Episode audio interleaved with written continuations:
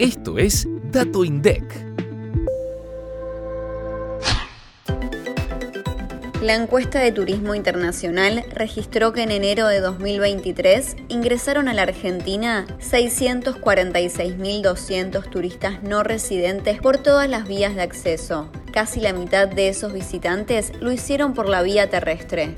De cada 100 turistas no residentes que llegaron al país, 19 procedían de Brasil, casi 17 de Chile y alrededor de 14 desde Uruguay.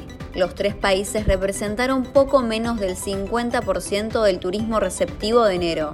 Por otro lado, 1.288.000 turistas residentes de la Argentina salieron del país durante el primer mes de 2023.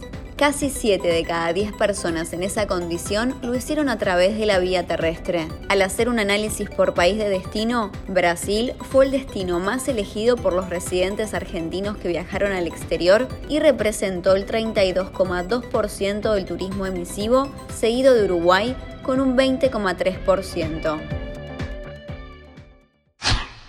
Para más información, escucha este viernes mucho más que un número